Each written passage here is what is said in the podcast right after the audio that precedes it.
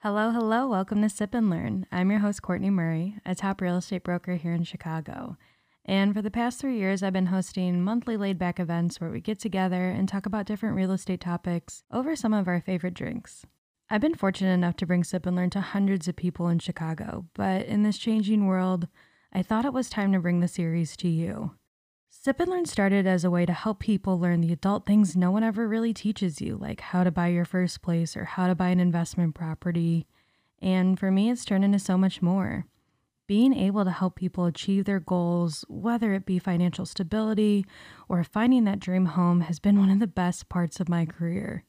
And giving you the tools and the education and seeing those light bulbs go off on your head, there's there's just really nothing like that. So I want to quickly say thank you so much for taking the time to be here. It really does mean a lot to me. Earlier this week, we had my managing broker, Rick Sobin, on the podcast, talking about everything from when we'll see good deals hit the market to who the next generation of brokers will be. So without further ado, here's Sip and Learn. Looking ahead.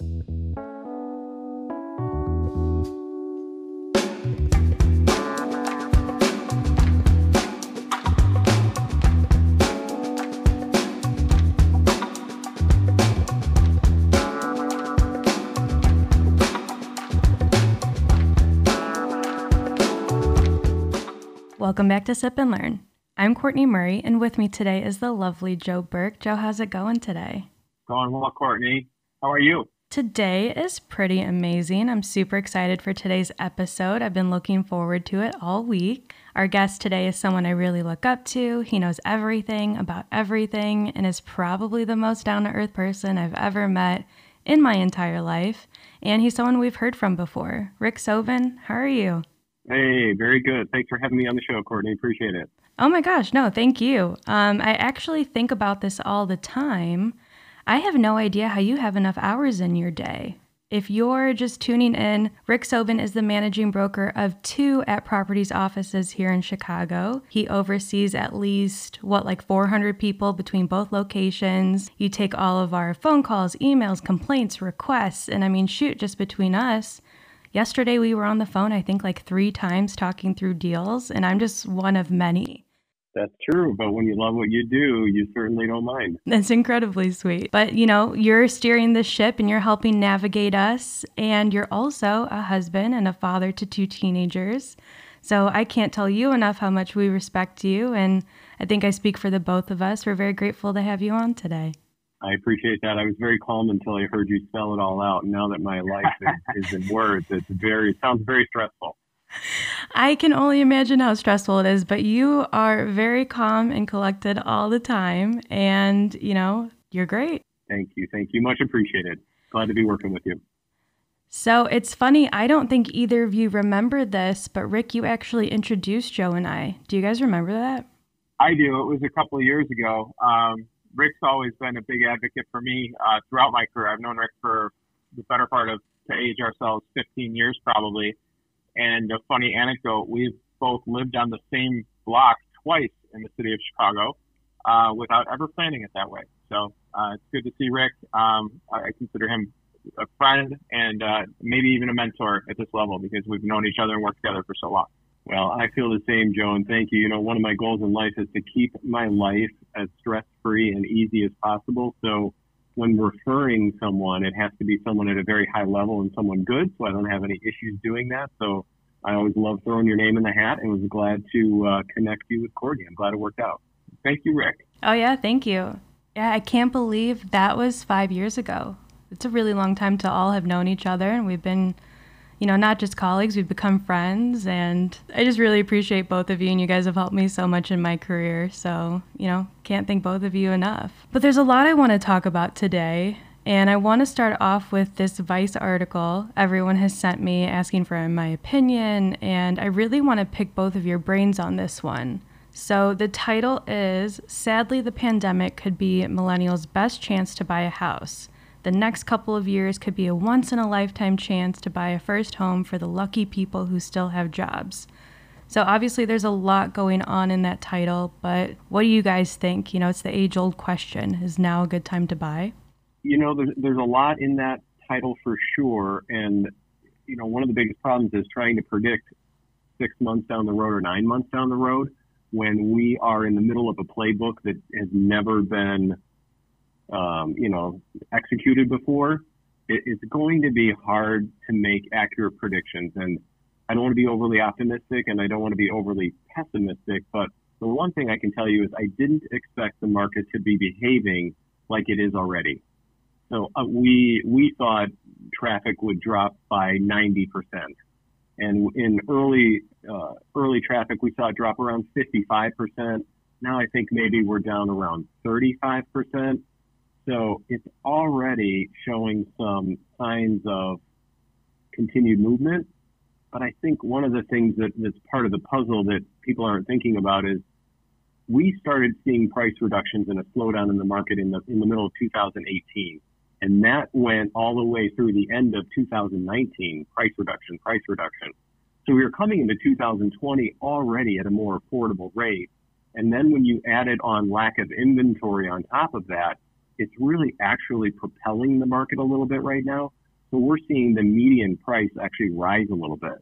Yeah, I agree with everything you're saying there, Rick. And my take on is it a good time for first timers? I, I think that everything has lined up for them in terms of our um, 3% down programs for conforming still being available. We are still underwriting to 97% of the purchase price right now. And with a conforming loan amount at 510,000, that means that you can get into a property in the 530,000 to 540,000 dollar range for you know three to five percent down. And while you you know you're exactly correct that we're seeing median prices rise a little bit, purchase power has never been greater when you can do that at an interest rate in the mid to low 3% range. So, um, yes, I think it's an incredibly good time for, you know, first time buyers right now, uh, aside from the pandemic, uh, even though that's at the moment what's keeping rates where they're at. So another piece to that, that idea of is it a good time to buy or not? If you're just looking at the idea of I might save 5% or 10% by waiting till the fall, that's one piece of it. But when you're at a 3.125% interest rate, you have to remember that the sooner you get down the amortization table, meaning the more payments that you have made on your loan, the more money per month that ends up going towards principal. So waiting a year or waiting two years to save a little bit of money actually does also cost you some money. So the, the actual whittling down the principal amount at 3.125%, that is the real hidden gem of millennials buying homes right now. They can actually pay it off much, much quicker. Totally agree, Rick. The other thing that we don't talk much about in our market, while everybody gets so focused on interest rates, mortgage insurance rates are also at all time lows. And that's not something you generally read about, but you know, a couple of years ago, the mortgage insurance industry really changed. Um, they, they started calculating out minimum payments and the actual rates for those payments through algorithms rather than just uh, risk-based pricing. So it really drove um, a lot of new uh, competition in that market, and it drove rates down considerably over the last couple of years. So not only are you borrowing money at all-time lows, but you're also your mortgage insurance payment. While nobody loves the idea of paying mortgage insurance, better to be paying it at those all-time lows. And with the market turning a little bit right now, you know, we could see those mortgage insurance rise over the next couple of years as those risk factors rise. So um, it, it's also, you know, keeping payments down for people, and it, the less we have to spend towards mortgage insurance, the more is going towards that principal as well. So talking about competition, over the past three or four weeks, it's just been for me, and Rick, maybe you can speak more to this because you work with more brokers but the multiple offer situation just been insane. Personally, last week and it's the same story over and over again. First people in the property, first people to put in an offer, still had eight offers. I've heard 13 offers, I've heard up to 19 offers. And I totally agree with you guys. We thought that, you know, maybe prices weren't going to hold on as, as well as they have, but they've really held on. And I, I think it's due to that. What are you guys seeing?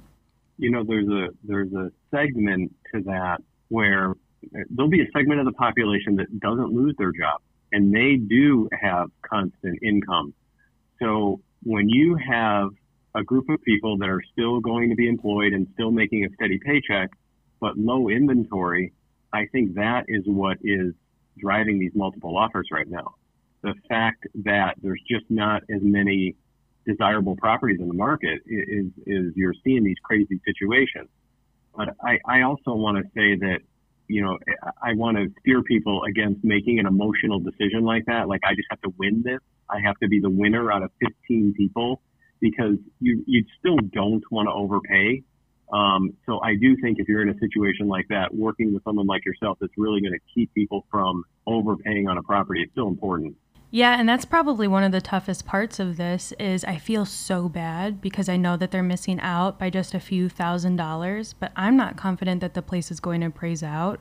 We don't know what's going to happen, and I feel terrible that they don't get it, but at the same time, I have to do my job for them. I don't want them to overpay either. Yeah, I, I've been telling people that are asking about, you know, I, I'm doing a lot of pre-approvals right now, and that's very encouraging. Aside from the contracts, it's nice to see that people are coming out and they're looking, you know, 30 days, 60 days, in some cases six months and a year out. We're doing pre-approvals right now at a rate I didn't expect a few weeks ago. Um, and when people ask me about this, I, I tell them it's flat out there are currently more buyers right now than there are sellers, and that is keeping the market sort of propped up in terms of these prices it will be interesting to see what happens in terms of, you know, I think we all expect sort of a late inventory push towards the end of this year once we start to come out of this. It'll be interesting to see what that looks like, how many buyers are out there. I think that's really going to uh, set the pace for 2021. Well, isn't that so interesting too? So it's not just the people that were already thinking about buying and then the pandemic happened. I have clients that I've just left up on searches for the past year or a couple years and out of nowhere, out of the blue, oh, hey, can you tell me about this property? What's going on here? And it's like, oh, hey, hi, how are you? How's it going? You know? so it's it's not just the people that were already ready and needed to move. People are trying to get those deals themselves. Yeah, that doesn't surprise me at all. I mean, this whole pandemic has never made it more clear how important it is to really, really love where you're living. And now people are really looking at the way they're using their space. They're looking at the way they want to continue to use their space and they're willing to now make sacrifices in other areas of their life to have a better place to live. You know, maybe the Lamborghini wasn't as important as I thought it was. Well, I also think it speaks to just how digital we've become. I, I mean, imagine, you know, we, we all point to um, the recession 10 years ago as the you know, what we kind of equalize this to or we try to compare it to. But 10 years ago, we weren't stuck in our homes during, you know, the, the financial crisis. This time we're literally stuck in our homes, but we've got all of these great tools to look at property. And as you guys always say, the first uh, viewing of a property never happens in the property itself. It happens online. Well, is it ever been more fun to go through the real estate sites and look at listings? If you can't, you know, you kind of dream about what's out there. I, I can tell you I have a number of searches set up in Door County right now for that summer home I can't afford. And man, it's fun to look at. You're totally right. There's definitely people that are enjoying being able to, now they're able to tour homes because now it's not just the photos, it's the virtual tours, it's the videos, it's brokers are finally starting to catch up to things that they should have already been doing and it's giving buyers more power which they haven't had in a really long time and i think that's just you know that's amazing for them and I myself, you know, I'm always on my computer looking through properties, but I still have some of my own clients. They're catching stuff even before me sometimes because that's all they're doing. They're just sitting online, finding properties. And not all my clients are like that, but some of them are really enjoying it and they're getting ideas and this, that, and the other. So it's interesting to see how it's changed so much, but not at the same time you you had mentioned that brokers are finally doing things they should have been doing, and I, I thought that was ironic. Do you mean like you have been doing for the last three years that everyone should have been doing? Possibly. One thing I wanted to add on to what you were talking about, buyers, you know, viewing properties online. When buyers start looking at Matterport tours and Real Vision tours, these different companies that do these different sort of videos, they actually become very good at visualizing the space. So they're, they're learning as, as much as we are how to do that first showing and how to navigate that. And we're seeing a lot of that right now, and the buyers are actually getting very good at it, and they don't need to spend as much time in the in the space because they've already have a good feeling of how it's going to live. Yeah, when we're doing in-person showings these days, it's not to look at oh the size of things. It's really what's the condition, and those are things it's it's hard to tell virtually. But yeah, I mean we're going into single-family homes and what used to take maybe an hour, maybe 15, 30 minutes max. It's it's so efficient. So, going back to deals, um, the article talks about foreclosures, and that's something everyone wants to talk about right now. I have a lot of people reaching out to me. Oh, you know, are we going to see deals later this year? What's going to happen with that? I think not everyone understands the foreclosure process. So, could you guys kind of talk about that? So, that's an interesting uh, thought process. And, and my response has been if you're going to do that, then you might as well sign your lease and wait another year, year and a half, maybe even longer. Um, we don't know what that's going to look like. And the foreclosure process can be six months or a year long after people stop making their payments for many, many months. Uh, and the same thing goes for any short sales that we see out there.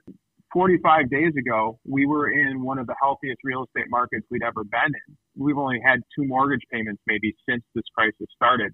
We're talking a long way out before we get to a point where there's going to be any actual foreclosure or, you know, short sale properties that are out there.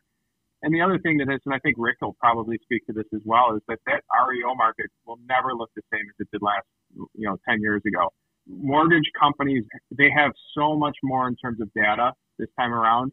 They are going to price those properties where they're going to price them at. So the idea that suddenly I'm going to get something below market is it's just flat out not going to happen. Uh, you're not going to see properties that are just listed by banks below market to, to drop that real estate. They're going to sell them at market, whether market is today's market or 12 months from now or 24 months from now, um, you're not going to see suddenly deals flooding the market. I don't think. Yeah, I couldn't agree more. You know, you have to start with the with the first basic difference, which is we were so overbuilt.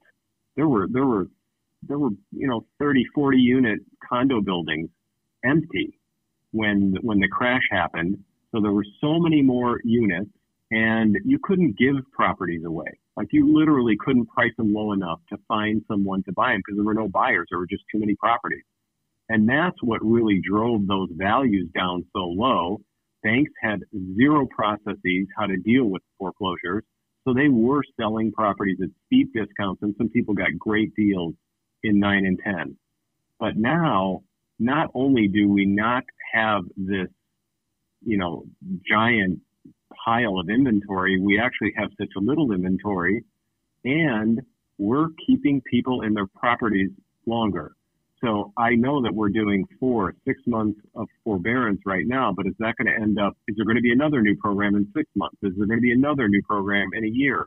We're obviously making very sturdy efforts to keep people in their homes. So that means they might not even go into foreclosure for a year. And then Joe's exactly right. It might take two years to get them to get the home sellable. And at that point, someone has lived in a home that they really couldn't afford to upkeep for three years. And now the condition of the home is not going to be what you want it to be in.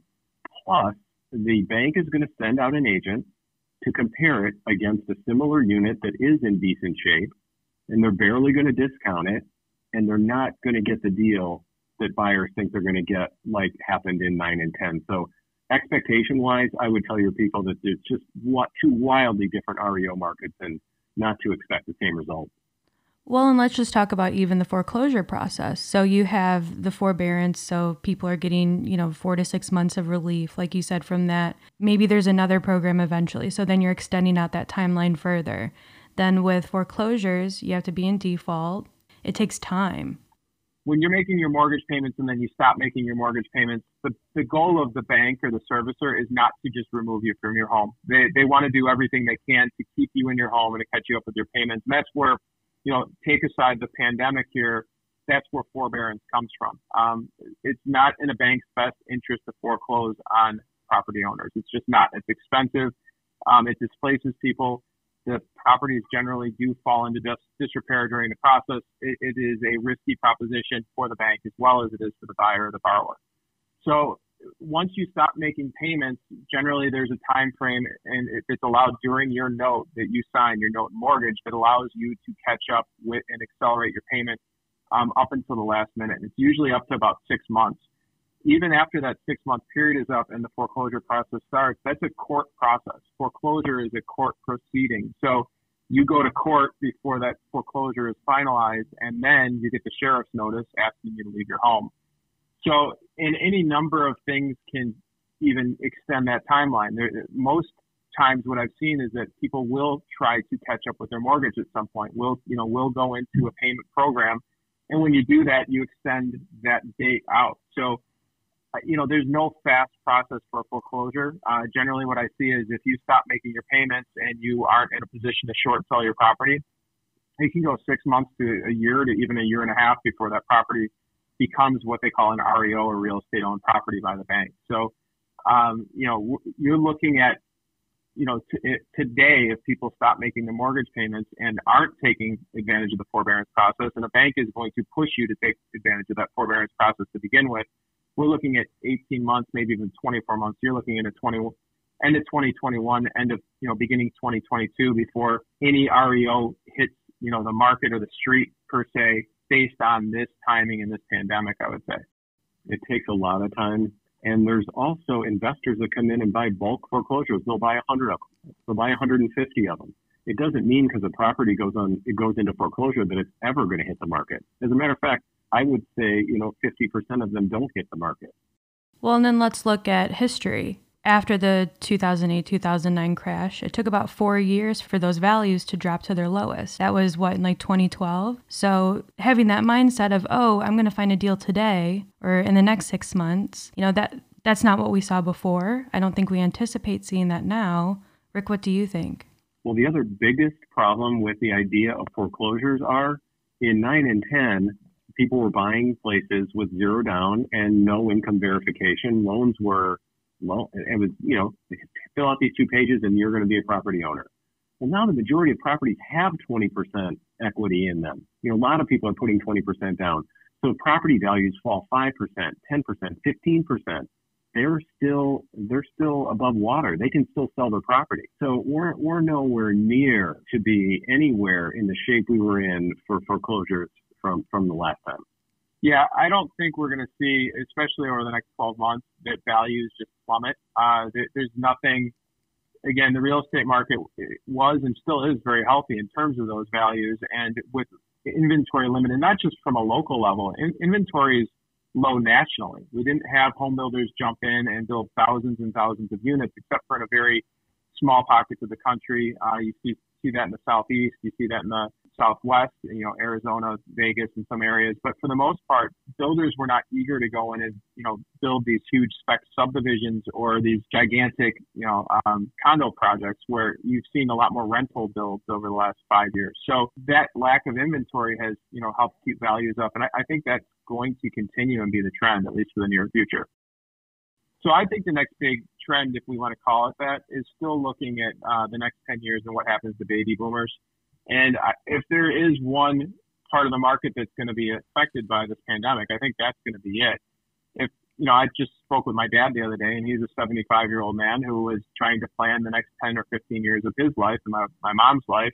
Why would they want to even consider going into some type of nursing or some, you know, type of assisted living facility based on what's going on right now? So I, I do think that this is going to force a lot of 70 to 80 year olds who are in their homes to want to stay in their homes longer, which was already sort of a problem from a real estate perspective. But there is, you know, a larger percentage of property that's locked up by baby boomers than, than is owned by any other. I mean, it's not even close how much property they own compared to any other age group.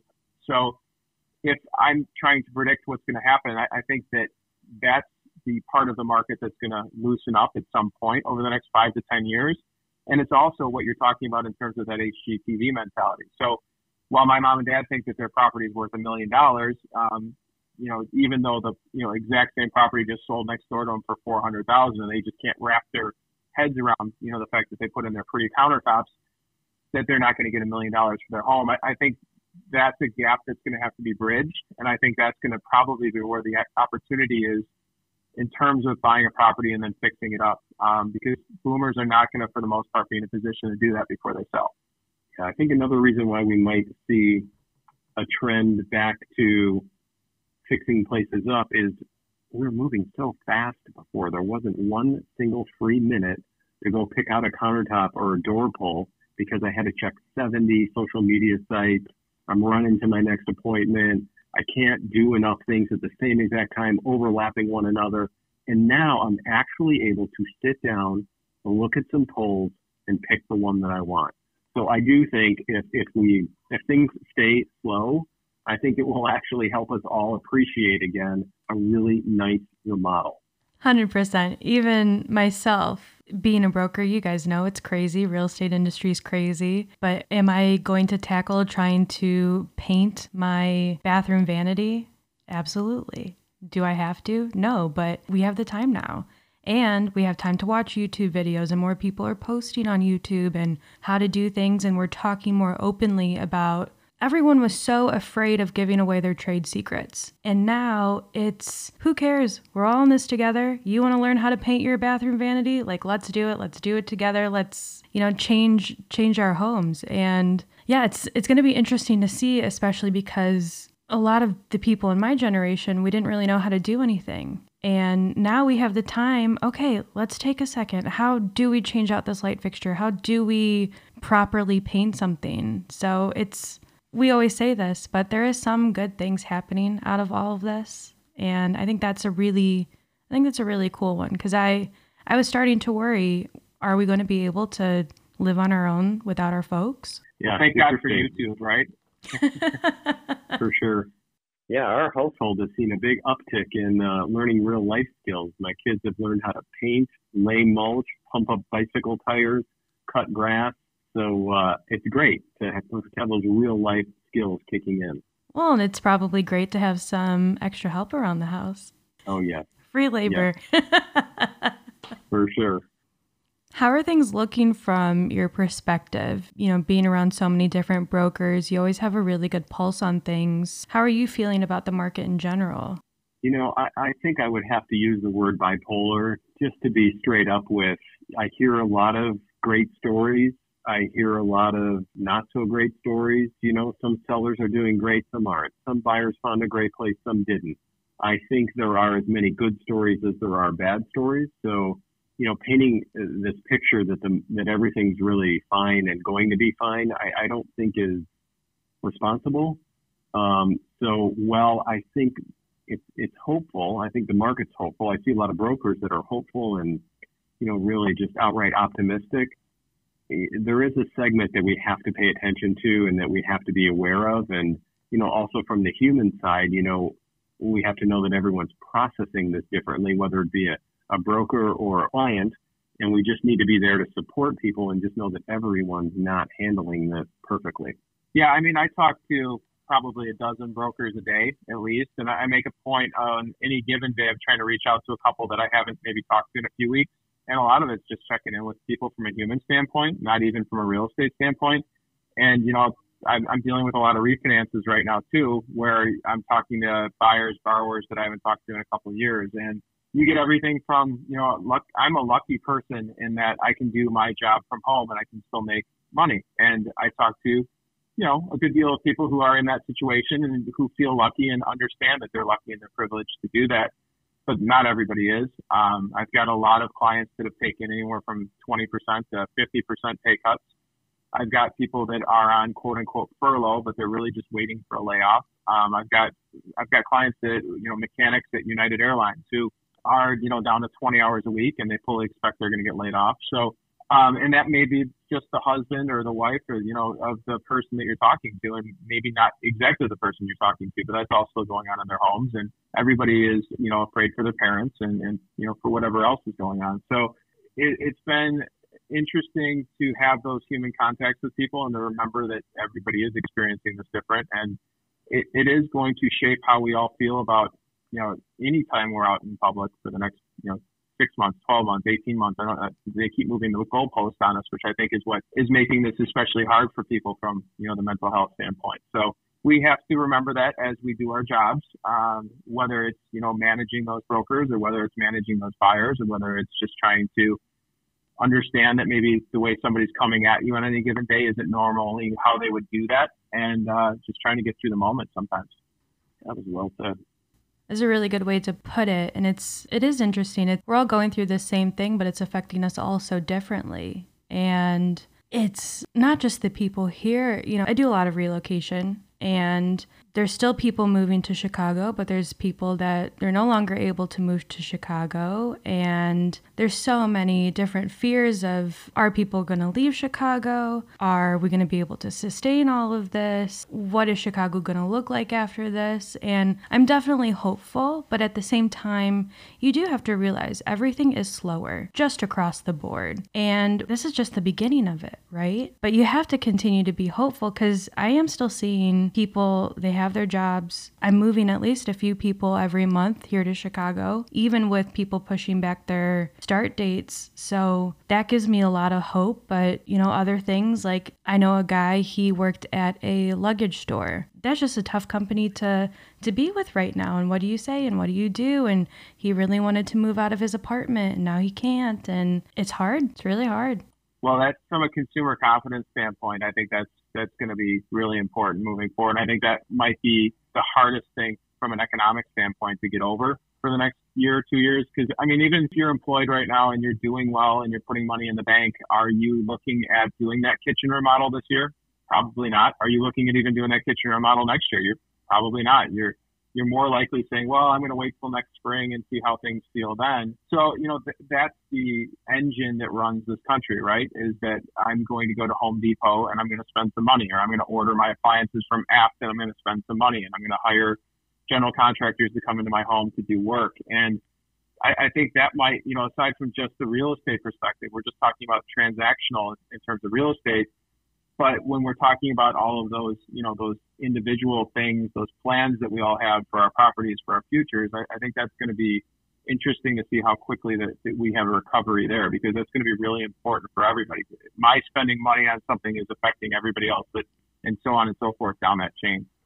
When you have all these people in Streeterville where their high rises are completely locked up, contractors can't get in, yet they want to update their spaces. So once that opens up. I have a client, he's just waiting. He's just waiting for the building to let his contractors in, but they can't spend their money to do anything. But he wants to do it, and he's just one guy out of thousands. So who knows?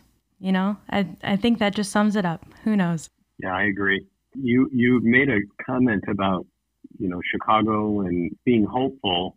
You know, geographically, we're in the most amazing place you can be in, in the center of the country, and we're such a hub for distribution we're definitely an affordable tech hub. We have so many things going for us that even despite this, you know, we're, we're our infrastructure is so important to the whole country. I think Chicago is always going to be in a good spot once we get our state economy fixed. Well, and a lot of my relocation clients, they're recent graduates or they're younger and they have nothing to lose and they're still wanting to come here. So there's a lot of people, they're ready to make moves, they're ready to do something for themselves. They want to be in Chicago, and they could really be what brings us out of all of this. Side note, I just think a ton of younger people are going to start becoming brokers. That's just my opinion. Because now that you don't have to go to college, who cares? Become a broker. Our industry's doing okay. Oh man, I don't know. Maybe. well, you know how hard it is to start. I mean, this is not not an easy job. No, but that's that's the whole point. Who cares? They don't have anything to lose. You know, college isn't going to really be an option for a lot of people. School's no longer in session for a lot of people. A lot of people won't be able to afford college now. So what are your options? So we've grown up in this generation where entrepreneurship is so fascinating and something a lot of us grew up thinking that we wanted to do. You know, now you can be a YouTube star, now you can do this, now you can do that. And a lot of people are going to take a step back out of real estate, I think, and so, why not these young, hungry people who want to make something of themselves and to do something? And I mean, hey, I was 22 when I got in this industry, and I got in not at the best time, like 2013, and I'm still here and somehow surviving these waters. So, if there's a kid out there that wants to do this and he wants to try to make it for themselves, you better watch out. That's all I'm saying personally, I think there's a tremendous amount of opportunity in real estate, and that, that goes to the mortgage side of it too. Um, one of the things that happened during the recession 10 years ago, we all constantly come back to this um, when we have discussions about real estate right now, but there were so many barriers put into place in terms of getting into our uh, industry, whether that be licensing, whether that be um, just trying to get your, your feet wet and get your first couple deals done. But there is tremendous amount of opportunity, whether you're in uh, a realtor or you're, whether you're in the mortgage industry right now. Um, eh, so many of our, our systems have gone virtual and online, but what people crave is human contact. And, and this is the single biggest purchase anybody makes in their lifetime is, and whether that's the $200,000 starter home or the million dollar home, people crave human beings to interact with and to manage these transactions. And there's always going to be opportunity here. So I, I would not discredit that there will be young people joining our industry. Certainly, if they want to get into the mortgage industry, have them give me a call. I, I could use all the help I can get right now. Well, and before all of this happened, we used to have recent graduates come to some of our seminars just trying to figure out okay, you know, what is house hacking? What should I be doing? They'd come up to me afterwards and, oh my gosh, this is this is amazing. This is what I want to do. And a lot of them, they've either, maybe not a lot, but there's enough of them. You know, I saved up money during college. I wanted to house hack. Okay, well, maybe they're finally going to be able to buy something in the next year or two because they're living with mom and dad. Kids that maybe worked all throughout high school, they have this money and they've saved up, saved it up and maybe they want to do something with it. So I wouldn't write them off. You know, I would. I don't think that's specific to a generation. I think that sales is very, very difficult, and I, I think Rick would agree with this, and you would as well. You know, you, you see people who get into sales who you think are going to be the smartest, best salespeople on the planet, and a year out, they're you know they peter out and they get out of the business. And then you see people who are like, oh my god, that person's so flaky, they're never going to get any, and then they turn out to be the hundred million dollar producer. It happens every day in our industry because there is no ceiling it's set in real estate. You can do as much business as you want to or you're able to do, but sales is hard. And it, that's why it's difficult to manage salespeople because you have to do the same thing over and over and over again until you get it right. And then you develop your own systems. And, you know, you can have as many cheerleaders as you want, as many managers as you want, but it still comes down to the individual salesperson every day of the week. And the best salespeople are generally the ones that ask for the least amount of handholding, who, who go out and they make decisions for themselves. They get it wrong. They fix it next time and they go out and they do it again and they do it a little bit better. You know what they also do? They hang in there. And that's the one piece of advice that I always tell everyone. If you can last and if you can hold on, you're making it way further than most of the people because most of the people won't. Yeah, I would agree with that for sure. And they do what you did when you first got in the business. You innovate. You see that no one else is doing something and you create something that no one else has done. And then five years later, everyone wants to do exactly what you've been doing all along. Very true. And, you know, these are people, they're not afraid of being on camera. They're used to it. They've done it their whole lives. And I'm guessing they won't be afraid to show off their properties or show off their knowledge and what they know. So I'm actually really excited. What are brokers doing that you think will help move everything forward? You know, one of the most important things they're doing is creating systems in this new environment. So if they are going to have a virtual showing, you know, there's a system to it, how it gets created, their where it's going to be posted. If they're doing in-person showings, here are the rules: masks, gloves. They're they're. I appreciate so much how agents are literally creating their own blueprint for how to get through this and then sticking to it because there is no advice to be given at a time when no one's done it before. So I was just literally amazed at how quickly people rallied it, it came up with bright new ideas, and all of a sudden, we're at the next stage. And it wasn't that long. I mean, it was 30 to 45 days of figuring it out, and we're we're moving on. And you literally saw the market stop for a second, figure it out, and once it did, now we're moving on. So I guess the biggest thing I could see brokers doing is, you know, having innovation and being able to uh, just to systematize it.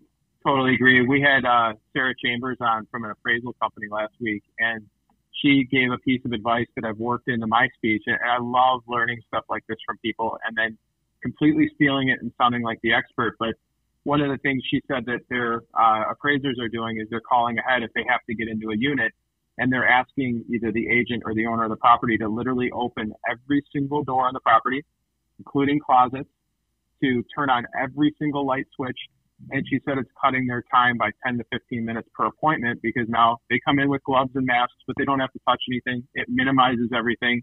Um, and then the, you know, whoever's showing the property, be it the, the owner or the broker, they feel safer too. So I've worked that into every discussion I've had. And, you know, I'm trying to pick up things like this as we talk to industry professionals that have changed their routines because I think it's going to be really important moving forward this year.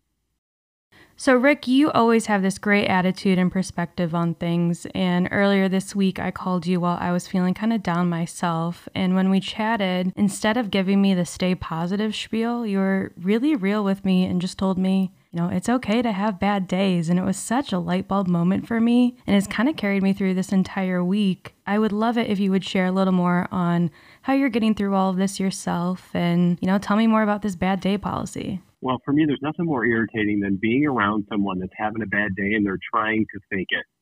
They're trying to make it sound like everything's going to be okay. So one of the biggest things I've done for myself is if I'm really going to recharge and I'm really going to get back on track and I'm having a bad day, I'm all in.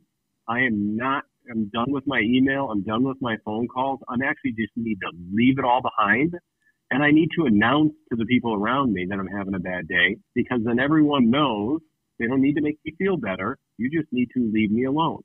And I think that everybody, when they're having a bad day, needs to just go there. Like, you don't need to make me feel better. You don't have to fix my problems. I'm having a bad day. I'm going to go disappear. I'm going to recharge my mental state. And when I come back, I'm ready to be funny again. But until then, I'm not going to be with you. So, you know, you had mentioned that, yeah, you know, like eventually life gets to everybody. And when you're having a bad day, you don't need to work out. You don't need to eat healthy. You don't need to do anything. You need to do whatever is going to make you feel the best at that moment in time. And I'm a firm believer in that, and I live by that. My family lives by that, and I'm just, uh, I don't know, I can't be any more adamant that if you're having a bad day, just own it. What food has really gotten you through this then? If we're, uh, you know, I'm an eater when I'm upset. a lot of people are. So, what have you guys been eating? Any takeout? Yeah, I'll do sushi from Sushi San down on Grand. I mean, the sushi's just amazing. Or I'll just eat a giant Mexican dinner, just the fattest of fatty Mexican, loving it all. Awesome. How about you, Joe? What have you gotten this week? You know, it's funny. Um, the bad day this week was my 10 year old she was, and I think it's as important to take care of those around us when they're having the bad day as it is to admit that you're having your own bad day. Uh, she was having a bad week and, you know, just kind of feeling this being trapped in the e school and everything else. And I feel like at times the only way to, um, you know, the, we're all, you know, like, oh, let's have ice cream, whatever. But even, you know, we get sick of all of that. And so yesterday we drove to her friend's house and they had sort of a, you know, distancing play date. And then we went by an old, our old neighbors and we did sort of the same thing there. And it was just like flipping a switch. She's a different person last night. She's a different person today. So one of the things I would say, you know, to Rick and you, you're allowed to have a bad day. Be there for the other people that are having bad days too. And sometimes it's just about changing up that routine and trying to find something for that person that maybe they forgot about, you know, kind of steer them in a different direction what have we been doing for food? I, you know, I think we've done our, our part to keep the Chicago economy rolling.